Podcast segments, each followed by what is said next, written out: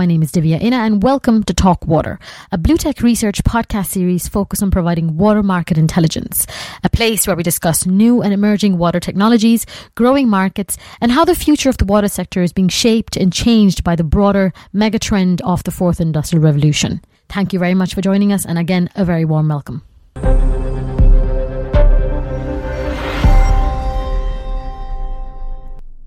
On this month's podcast, I speak to Judith Herschel Cole, a member of our TAG team, about the latest in asset performance management and its vast capabilities.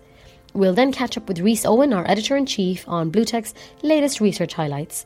But first, it seems like the war on drugs have moved to the sewers. What am I talking about? Well, scientists are testing wastewater to find trends in illegal drug use. In March of this year, Australia released its fourth National Wastewater Drug Monitoring Programme report, which includes wastewater data from 45 wastewater treatment sites across Australia. Now, according to the report, of the drugs measured, alcohol and nicotine continue to be the most consumed drugs in Australia.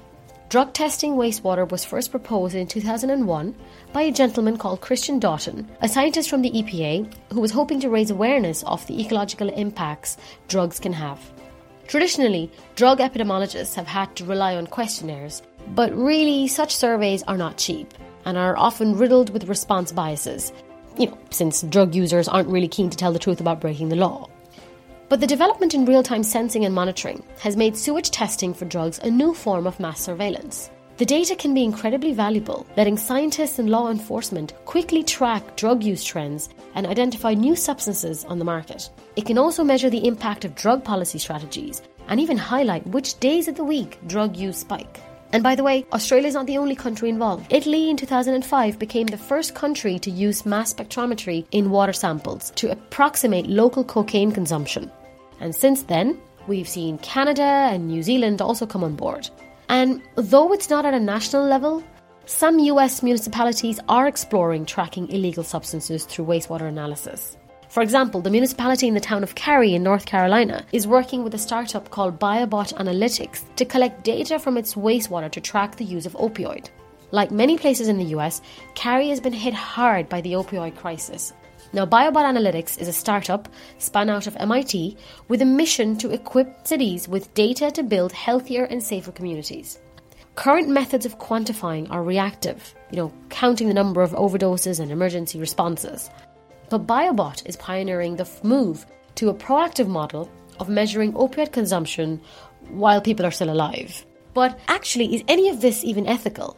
You know, after all, wastewater analysis is basically drug testing without consent. So, should we fear a future where ordinary citizens have their toilet effluents regularly monitored? Perhaps that's why a few places, out of fear of developing the wrong reputation or attracting unwanted attention, have declined to allow wastewater sampling. I mean, if your town gets painted as the, the meth capital of the county, what kind of message does that send to people? In any case, the ability to trace individual drug users is available to law enforcement if they choose, but for now, such a narrow focus is too costly to be worth it. In other words, installing drug monitoring filters in everyone's pipeline just isn't worth it. But that isn't to say a future in which individual homes are screened is out of question, especially when wastewater analysis becomes more routine. Even so, the real question is how will this wastewater data be used? You know, will sewage data be used to understand drug epidemiological trends or for handing out punishments? I think this is something to think about. On that note, we'll move on to the feature piece of this episode. I'll be speaking with Judith Herschel Cole, a member of our tag team, on the latest on asset performance management. For quite some time now, we've been talking about the Internet of Things, or IoT as most people call it, and how it's a rapidly evolving area that brings together people, machines, and data to enable industrial assets to perform at elevated levels of output or efficiency. Um, but we're also seeing IoT based asset performance management, or APM, tools being specifically developed to improve the life cycle of critical assets while reducing um, ongoing operational costs. These APM solutions allow us to capture and analyze historical and real time operational data to improve asset performance. But um, I'm not doing any justice in trying to explain this, so I have online with me today a member of our technology assessment group, Judith Herschel Cole, who's been studying this area in quite some detail. Judith, welcome and, and thank you so much for joining us. Um, let me start. Let, let me start by asking you how you would define asset performance management because for myself and, and most people, I'm sure, would think of it as just being asset health analysis tool, whereas in reality, it's so much more than that. I mean, you were mentioning to me concepts of augmented reality, cloud security, and, and so much more. Yes, you're correct. That uh, APM is a very broad term, and it has different meanings to different people, and it can differ by sector as well. For the entire plant, there are systems that focus on the accounting side and how the uh, financial side is impacted by the assets. But for our focus on water, there are various technologies uh, that are out there that are looking at different areas within a, within a plant or outside of the plant. A lot of technologies are looking at pipeline integrity, uh, both in water and wastewater, and in addition to that, in stormwater.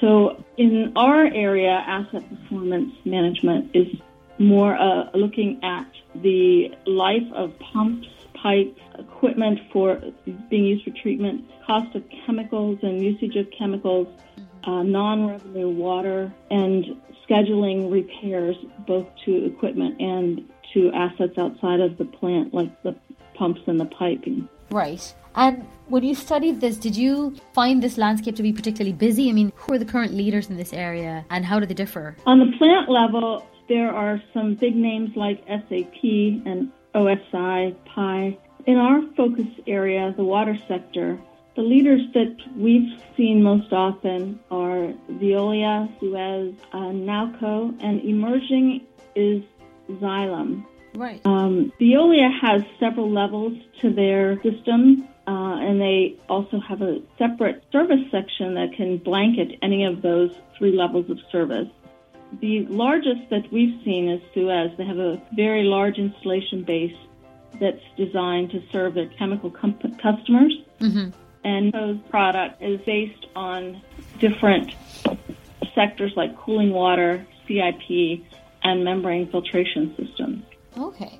And from the outside, do the technology offerings look more or less similar to you, or did you, or is it you know quite difficult to differentiate their unique offerings? From the larger competitors. For, for the larger competitors, yeah. They uh, have entered the market by different avenues. Uh, for instance, Nalco has chemicals, and Xylem has sensors and meters. Uh, so they have focused on their core areas of expertise as they enter the market. Um, Veolia is, is the most agnostic as far as equipment or chemicals. Right. Because they, you know, that's been their approach to the market because that's, um, you know, they're more of a generalist company. So the other approaches have varied significantly.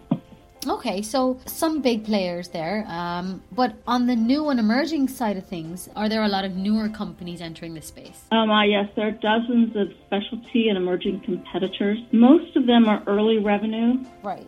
We're in different stages of growth. Uh, they are primarily focused on pipelines for water, wastewater, and stormwater, looking at leaks, pipe thickness, uh, water pressures.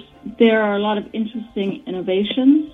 Uh, some companies that are looking at water quality, which is interesting to be able to track water quality in real time, like AquaQ and DHI Water. Right. Allows decisions to be made yeah. based on what's going on biologically in the water. Uh, there are a couple of others that are looking at specific industries like Green Hunter Water that is in the oil and gas wellhead fluid management portion of the market, and Process Miner that specializes in pulp and paper to maximize the efficiency of the those systems in that market sector. Very interesting. So there's a lot of noise, and obviously they each come in offering their product to a niche or a smaller uh, market segment. Um, and very often with technologies like this, customer perception is very important. So, I suppose how well do these does does the innovation or you know the advancements we're seeing in this area how well do they map to what a customer would actually need or the pain points that a customer would identify? Mm-hmm. Uh, yes, that's interesting topic because uh, they've, as usual in most emerging areas, they're, the larger issues are attacked first, and then things get more granular over time. So, with water loss from many municipalities being in 30% range and sometimes higher, mm-hmm. there is much to be gained from identifying and repairing the sources of non revenue water. Um, in addition, pipe breaks are expensive and disruptive, and in extreme weather can be very difficult to repair and to um, even access. And there's extra labor, of course, involved. The um, major trends we're seeing now on more innovation, innovative sides are moving into machine learning and artificial intelligence, augmented reality, incorporation of drones. Right. Uh, and the important area is data security. As we all know, with all of the hacks and things that have happened in that we hear about in the news, this is a critical area for most entities, but especially some that have um, that we rely on, like our basic utilities of water and power. So that is an area that um, all customers are concerned with as they step into uh, this area of cloud-based data storage. Okay, interesting. It's interesting to note that some of the major competitors are acquiring a lot of these smaller companies. For instance, Xylem has acquired or and added to their existing base of companies several new technologies to round out their offering and to um, be able to offer a complete package right. to the market. Very interesting. Yeah, this, this landscape is moving very quickly, and uh, I suppose it, it all ties back to the, the broader theme of fourth industrial revolution. So excellent, very encouraging to see, um, and certainly a lot happening in this space. Thanks very much for your time, Judith. Okay, my pleasure. Thank you, Divya. Next up, I speak to our editor in chief, Rhys Owen, on what Bluetech's been up to this month. Rhys, welcome and thank you for joining us. Take us through some of the latest research items. Hi, Divya. Well, this month we've been investigating electrocoagulation, or EC. Now, in the context of wastewater treatment, that means passing a current through the water mm-hmm. which alters the charge of the particles in the water, encouraging them to clump together so all the contaminants coagulate and fall out of solution. It's a concept that's at least 100 years old, but was rediscovered in a sense in the 1990s when it was realized it could be used to treat emulsions and oily water and remove heavy metals. And one of its one of its advantages is that the flocs it forms are more stable and contain less water than those created by adding chemical coagulants. So, how is this technology doing? Uh, well, it's becoming clear that it's a complex setup with many variables according to the precise mixture of contaminants being treated. So in our report, we examine the issues which can be used to set apart the various offerings in the market. Uh, and these include things like energy consumption, the conductivity of the water, various aspects of module design, such as the materials used. It's been referred to as more of an art than a science by some experts, and there is a great deal of complexity which we try and break down in our report. Mm-hmm. And we do also look at the technological and commercial progress of a couple of the leading players, such as our water systems in Boydel, which operate mainly in the oil and gas sectors. So that's electrocoagulation. This month we're also examining the world of toxicity monitors as used in drinking water plants. So unlike more conventional sensors that measure the amount of something, for example, dissolved oxygen in a water sample, a toxicity sensor measures the effect of whatever is in the water on an organism. So a, a very different concept most tools use specific microorganisms or algae, perhaps, engage their reaction. Mm-hmm. Uh, in many cases, that reaction is in the form of bioluminescence, so a kind of biological warning light. And in the report, we examine the various technologies on offer in this area, and we look at the market potential for both industrial and municipal use. And then finally, we're returning to a subject very close to our hearts, which is innovation and particularly looking at the water innovation landscape in the UK. UK water utilities have been told by Ofwat, the regulator, to make innovation a core part of their business plans, which has implications for everything they do. It's being called the biggest shake-up of the sector since it was privatized 30 years ago. Uh, this promises to open up a lot of opportunities for technology providers, particularly the ones providing smart water, sensor technologies, energy saving, and resource recovery. So it's a mixed bag this month. Uh, look out for it in a week or two. Absolutely, and I think with Ofwat's um, focus on innovation, I mean that's a radical change for Ofwat and what they're expecting from UK water utilities to innovate and to to come up with with newer ways of doing things, which is uh, very exciting. And also, I believe the water utilities um, have just submitted their business plans um, as of last week.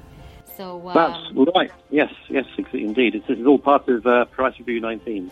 So the, exactly. So they're all under examination at the moment. So uh, we'll keep an eye out for that and uh, get some feedback from. Uh, hopefully, be able to share with our clients some feedback on what Ofwat have said so far.